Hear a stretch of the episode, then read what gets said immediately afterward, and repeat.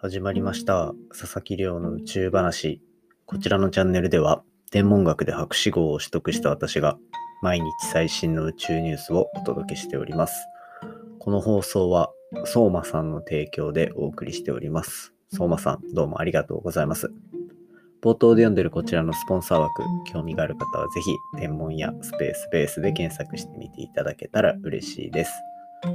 ということで、早速今日の本題をお先に紹介しておくんですが、今日の本題はとうとうはやぶさツーが持ち帰ってきたサンプルの解析がスタートしていくというお話をしていきたいと思います。で、となんか小惑星を探査する理由だったりとかって結構このポッドキャストで紹介してきたと思うんですね。もちろんそこから今日はおさらいしながら紹介していこうと思うんですが、で少し前にはやぶさツーがこう小惑星リュウグウから持ち帰ってきた物質ですね、表面から取ってきたサンプルのがあったんですけど、それをとうとう解析し始めるというところのニュースが出ておりました。で、そこの詳しい実験の方法とかっていうのの記者会見とかはまだろくがつのにじゅうごにちとかに行われるらしいんですが、それに先立ってまあこんな感じの研究をしますっていうお知らせがプレスリリースみたいな感じで出ていたので、今日はそのはやぶさツーの持って帰ってきたサンプルをどうやって解析するのかっていうののお話をしていきたいと思いますので、ぜひ最後までお付き合いいただけたら嬉しいです。ということで、まあそんな感じで今日の本題喋るんですが、その前に毎日恒例の近況報告、活動報告ですね。えっと、昨日の放送でにひゃくごじゅっかいを迎えたわけなんですけど、こういろんなメッセージいただけて、こう結構毎日聞いてますとかっていう、今までこうメッセージいただけなかった方からもいただけるようになって、より聞いてる方がどんな方なのかっていうのがイメージできて、すごい嬉しい一日でした。で、まあ毎日コツコツやっていって、とにかくまあさんびゃっかいを目指して頑張ろうかなと思ってるんですけど、まあ、ここからいろいろまたあれですね、コラボとかいろいろやって、皆さんに飽きられないような番組作りにしていきたいと思ってるわけなんですけど、早速今日も、えっと、今週の土日で公開するポッドキャストのコラボ会というか、今回まずゲスト会ですね。ということで、ラジオつくばで、えっと、ラジオの放送をして、科学系のラジオの放送をしているパーソナリティの方をお迎えして、そのポッドキャストとあのラジオの違い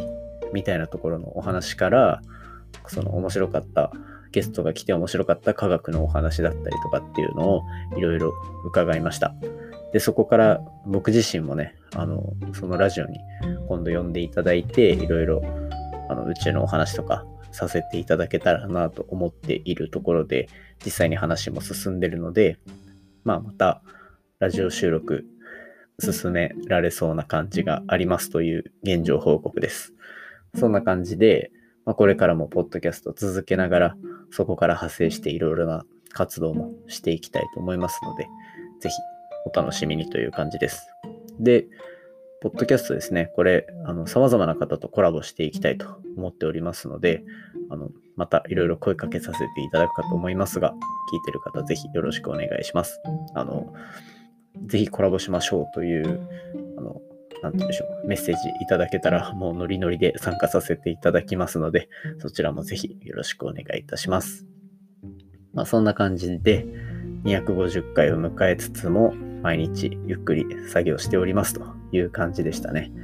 では早速今日の本題紹介していきたいなと思います。今日の本題はとうとうはやぶさツーが持ち帰ってきた小惑星の物質、これの解析が始まるぞというお話をしていきたいと思います。で、これはと実際に東京大学とか、あとはと大阪大学、東北大学、あとは高エネルギー加速器研究機構なんていうような、ちょっと馴染み、皆さんには馴染みがない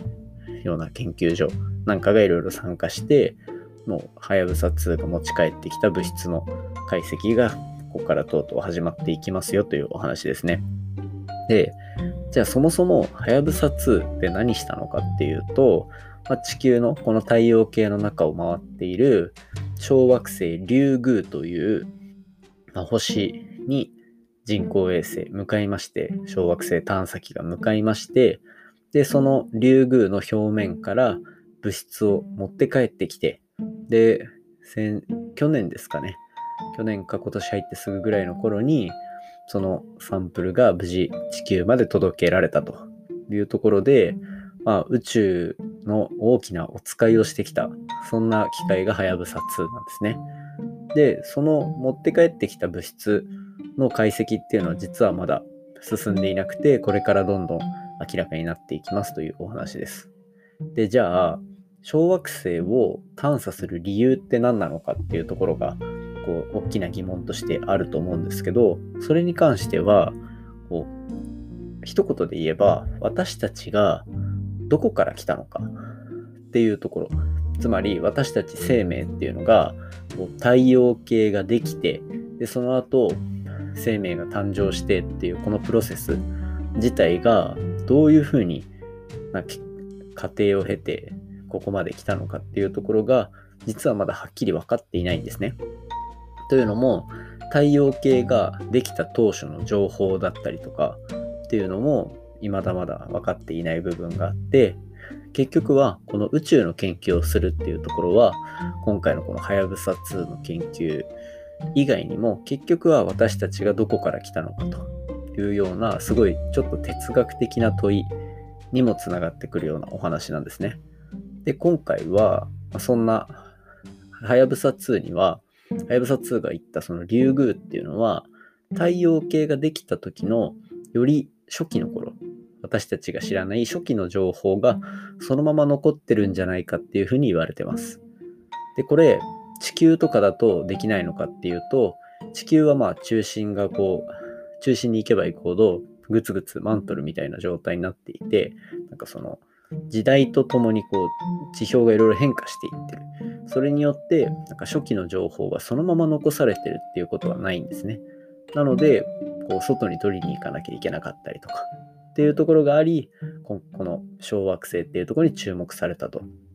で、じゃあその持って帰ってきた物質をどうやって解析するのか。で、今回発表された解析の方法は、えっと、まあ、簡単に言えば X 線を当てる、あとは X 線みたいなビームをその持って帰ってきた物質に当てるっていうところが、まあ、大きく、えっと、やられることの、ものすごい大まかに言うとそんな感じです。じゃあそういう風なビームとか放射線とかっていうのを当てるメリットって何なのかっていうと、これ結局はそういう風な光とかを当てた時にどんな感じで反射されるのかっていうところが、まあ、研究者はそこを見てるんですね。というのも、中にある物質によって当てる光の種類を変えることで反射の仕方がいろいろ変わる。で、今回例えば X 線っていうところを使って、 X 線ってあのレントゲンですね。だ石に対してレントゲンをしの検査をしてあげるみたいなイメージで、この X 線っていうのはあのなんて言うんでしょう、石を構成している元素、あの石、結局物って、私たちの身の回りのものって全てそのものすごく小さく切り分けていったら、あの原子レベルに、えっと、分解できると思うんですね。で、その原子レベルの光の反射っていうのを起こせるのが X 線なんですよ。これ細かく話すと結構だんだん難しくなってくるので、とにかく X 線を当てると、物質の中に含まれているその例えば炭素みたいなのがどれぐらいあるのかとか、酸素がどれぐらいあるのかとか、そういったあの中を構成している元素がどういうものなのかっていうのを分析できるんですね。で、こういうふうに光を当てて反射した光で物を見る。つまりはその持って帰ってきた物質を全く傷つけずに、こう破壊しないことで、破壊せずにあの中の物質がどうなってるかを明らかにできると。で、これ人間の手術とかに例えると、さっきレントゲンって話をしたと思うんですけど、もちろん骨が折れてるとき、まあ一般的には皆さんレントゲン取ったらわかるよねっていう話があると思うんですが、これってもう手術みたいに切って中を開いたら折れてるか折れてないかってまあわかるじゃないですか。でもこれって人間の体を傷つけてしまうんですよね。これと同じ感じで、こう傷つけずに中がどうなってるのかを確認したい。こう中より細かい情報を確認したいっていう時に、この X 線の反射、また今回使われるこの放射光ビーム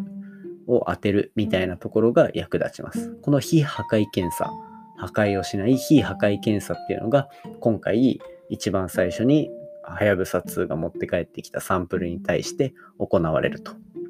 で、この X 線だったりとか、まあ、光を当てる調査っていうのは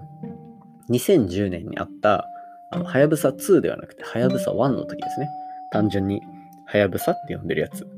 が持ってきた小惑星糸川のこうサンプルの分析にも使われた手法で、でこれがまあにせんじゅうねんから今じゅういちねん経っているので、よりこの解析する技術っていうのが向上していて、その向上した分新しく分かることもあるんじゃないかっていうところで注目度を高めている、そんな感じですね。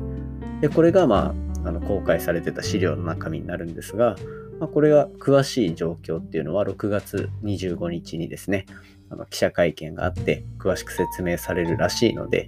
あのこのその周辺でまたテレビとかでニュース取り上げられるかもしれないので、今日の話はしっかり覚えて自分のものにして、もう人にガンガン話しちゃってください。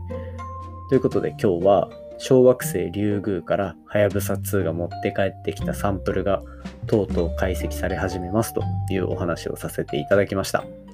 今回の話も面白いなと思ったら、お手元のポッドキャストアプリでフォロー、サブスクライブよろしくお願いいたします。番組の感想や宇宙に関する質問については Twitter で募集してます。ハッシュタグ宇宙話、宇宙が漢字で話がひらがなになってますので、じゃんじゃんつぶやいていただけたら嬉しいです。にひゃくごじゅっかい記念の感想も未だにガンガン募集しております。それではまた明日お会いしましょう。さようなら。